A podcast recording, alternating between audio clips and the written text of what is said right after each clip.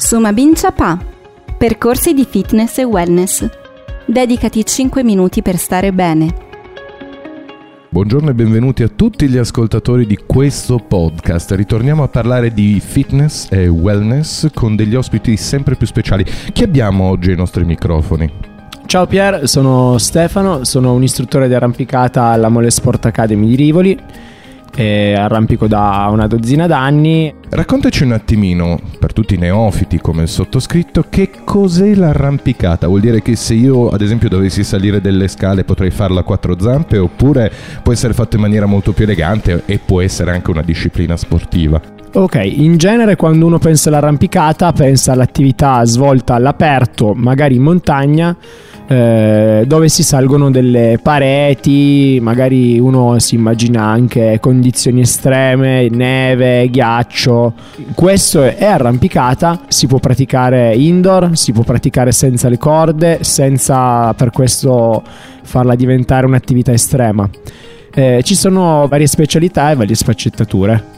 Raccontaci un po' di queste specialità, del quale noi ovviamente non sappiamo niente. Partirei diciamo da, dalla prima che è il boulder, per una questione di altezza, ovvero il boulder nasce quando si iniziano a salire i massi erratici, quindi un'altezza di 3, 4, 5 metri. Lo si fa come forma di allenamento per l'alpinismo e vista la modesta altezza non è necessario l'utilizzo della corda.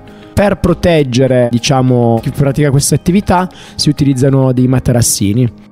La stessa cosa, diciamo, si è riuscita a fare in palestra. Quindi ci sono palestre di boulder dove non occorre utilizzare la corda, ma la sicurezza è garantita dalla presenza di materassoni. Poi c'è l'arrampicata, diciamo, quella più classica che si svolge, quella che noi chiamiamo in falesia, ovvero in strutture all'aperto oppure anche indoor, dove si fa un, una lunghezza di corda che può essere intorno ai 15, 20, 30 metri, che è diciamo l'attività un po' più diffusa. E poi c'è invece diciamo quella che nasce dall'alpinismo che sono le vie lunghe in montagna. La discriminante anche qui è il fatto che si percorre una parete che può essere anche 200-300 metri con più tiri di corda che è quella lì che uno magari eh, associa di più al, all'arrampicata diciamo chi, chi non sa bene cosa sia si aspetta quello Appunto, questo per quanto riguarda l'ambito outdoor. Ambito indoor abbiamo già detto il bouldering, poi si può praticare anche l'arrampicata, quella più classica con la corda, che a questo punto prende il nome di lead.